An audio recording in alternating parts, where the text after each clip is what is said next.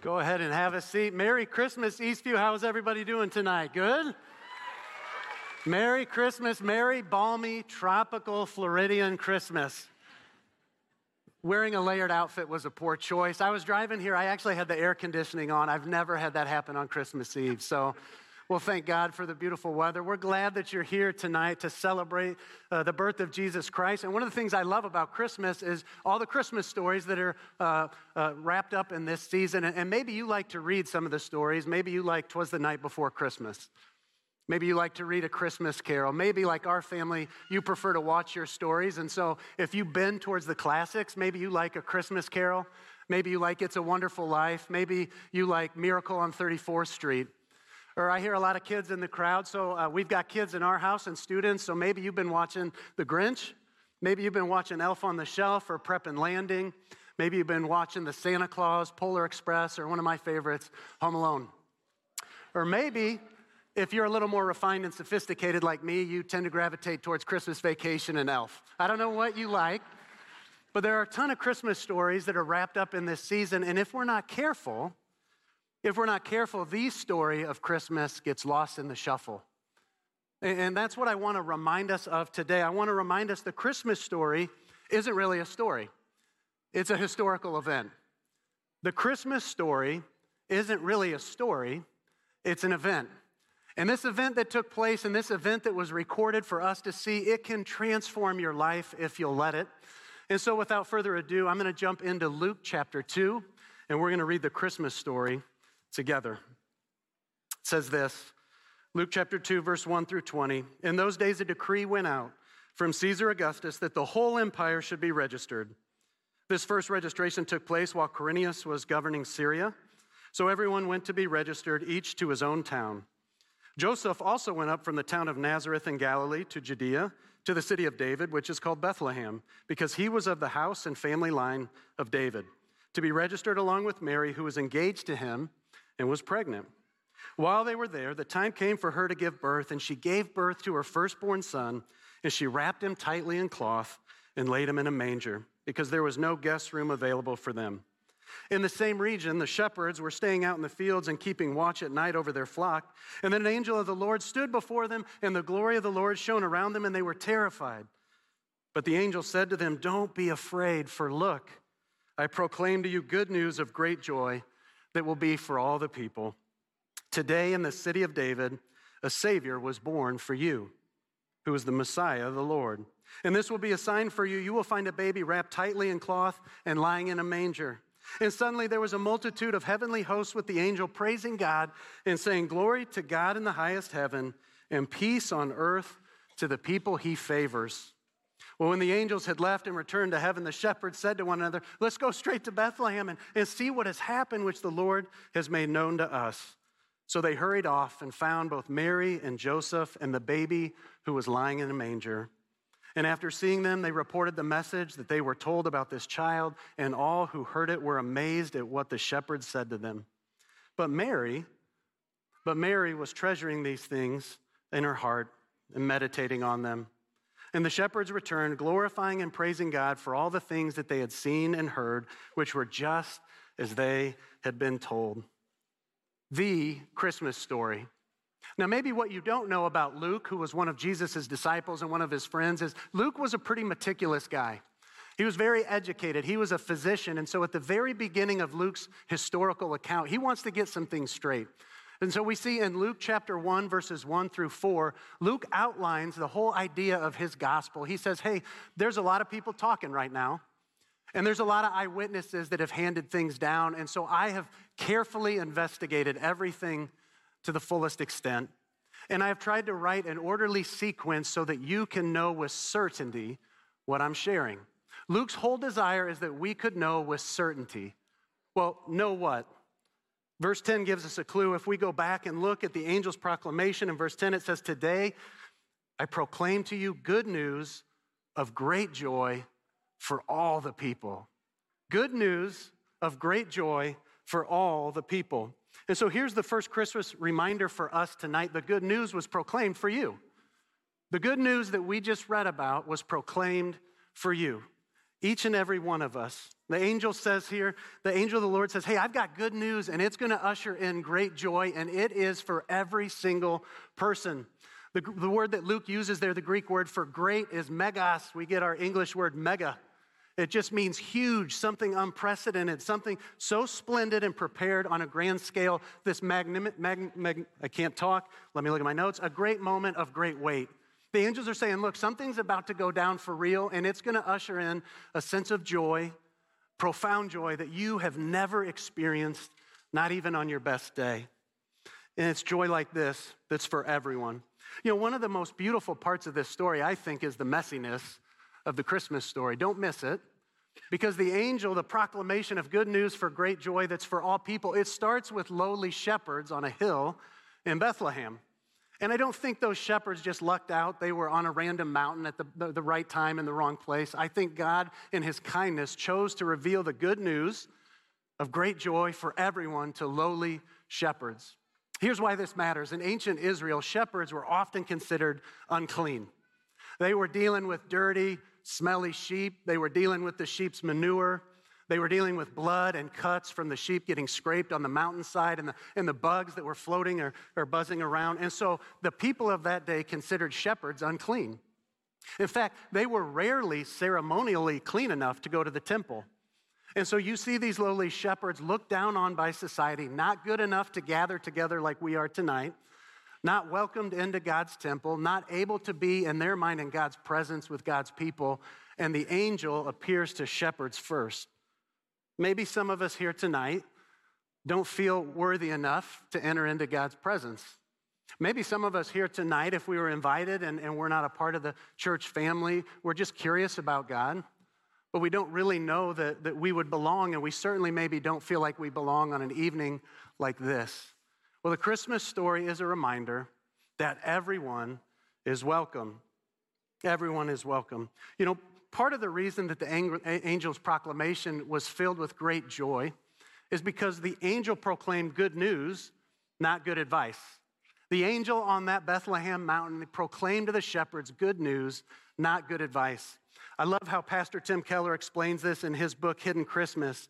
He says this Advice is counsel about what you must do, news is a report about what's already been done. Advice urges you to make something happen. News urges you to recognize something that has already happened and respond to it. Advice says it's all up to you to act. News says someone else has acted. And the good news that was proclaimed that night is that God has already acted on our behalf. He's the one who took the initiative, knowing that we could never come to Him. He came to us. Now, I don't know if any of the parents in here tonight have ever had an experience where they've lost one of their children in public. To my wife's knowledge, that's never happened to me, and we're going to keep it that way. but if hypothetically you've experienced that, you know the terrifying feeling of being separated from your child and the absolute truth that you would do anything in your power to bring them back. And it's the same with God. We see in Matthew chapter 9, verse 36, Matthew is talking about Jesus. He says this when Jesus saw the crowds, he had compassion on them because they were harassed and helpless, like sheep without a shepherd. They were lost. And this is the good news that brings great joy for everyone that God loves you and He's already moved to you because a Savior was born for you. A Savior was born for you.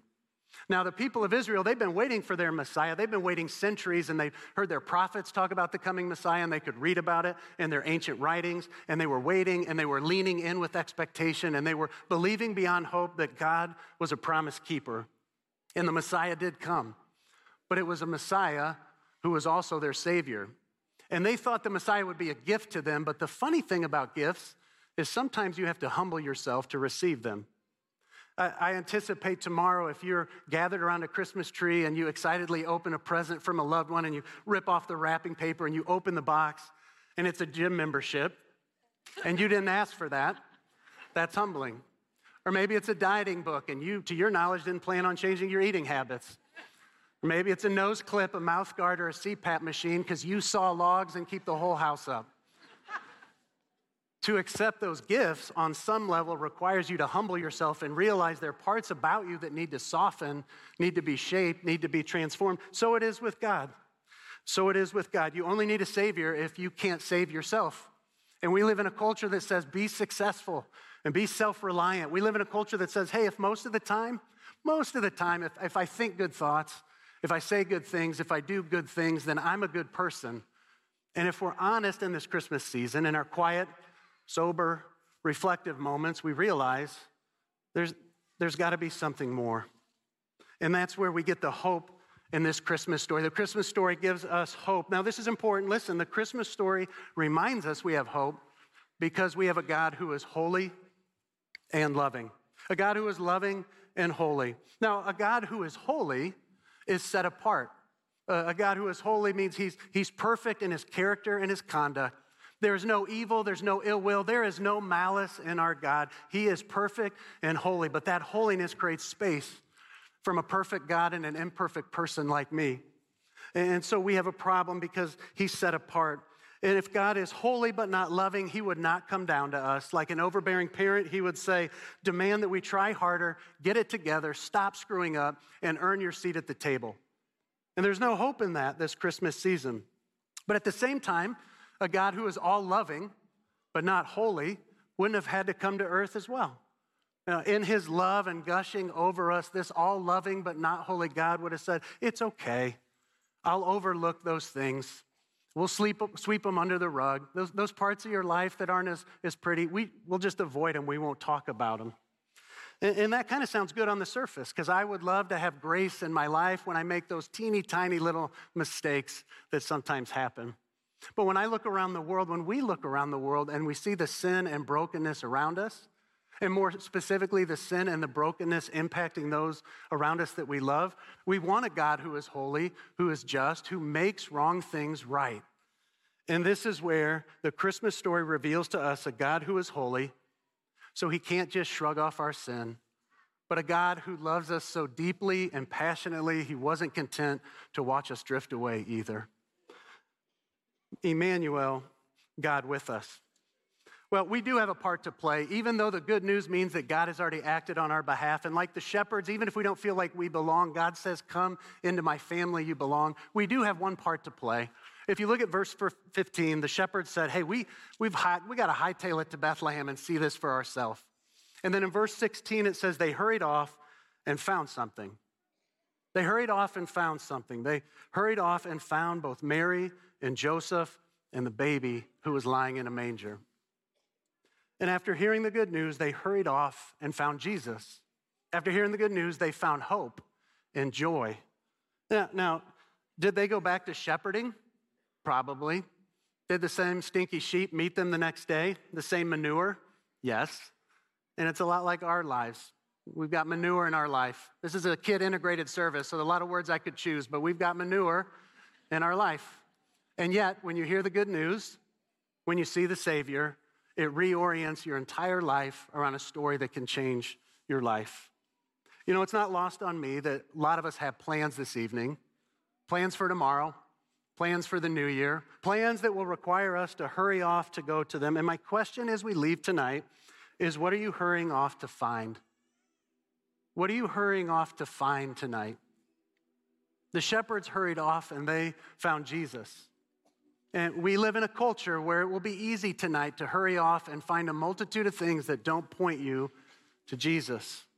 And so, this Christmas season, what are you hurrying off to find? If you're here tonight, you've never found Jesus, you've never felt like you belonged, I want to encourage you after the service to go to the family room out in the atrium or just linger for a minute. Find somebody you know, somebody you trust to talk to. And if you're here tonight and you've been following Jesus for a long time, could I just challenge you tonight and tomorrow to anchor your family in the good news of great joy that's for all people? I want to invite you to stand with me if you're able to. I want you to go ahead and grab your candle, and I want you to turn it on. In just a minute, we're going to sing Silent Night. And I want to, hey, all right, all the kids, wave them around real quick. Ready? Three, two, one. Here we go. Okay, and now freeze. All right. In Silent Night, we're going to sing a verse that says, Holy infant, so tender and mild, holy infant, so tender and mild. I want you to think about how Jesus left the authority and the splendor of heaven to come down to earth as a light for us, as a vulnerable baby boy. And then the last line we'll sing is Jesus, Lord, at thy birth. Lord, at thy birth. That this was no ordinary baby boy. It was the King of Kings, the Lord of the universe. And if you'll allow him tonight, your Lord and Savior. So let's sing together now.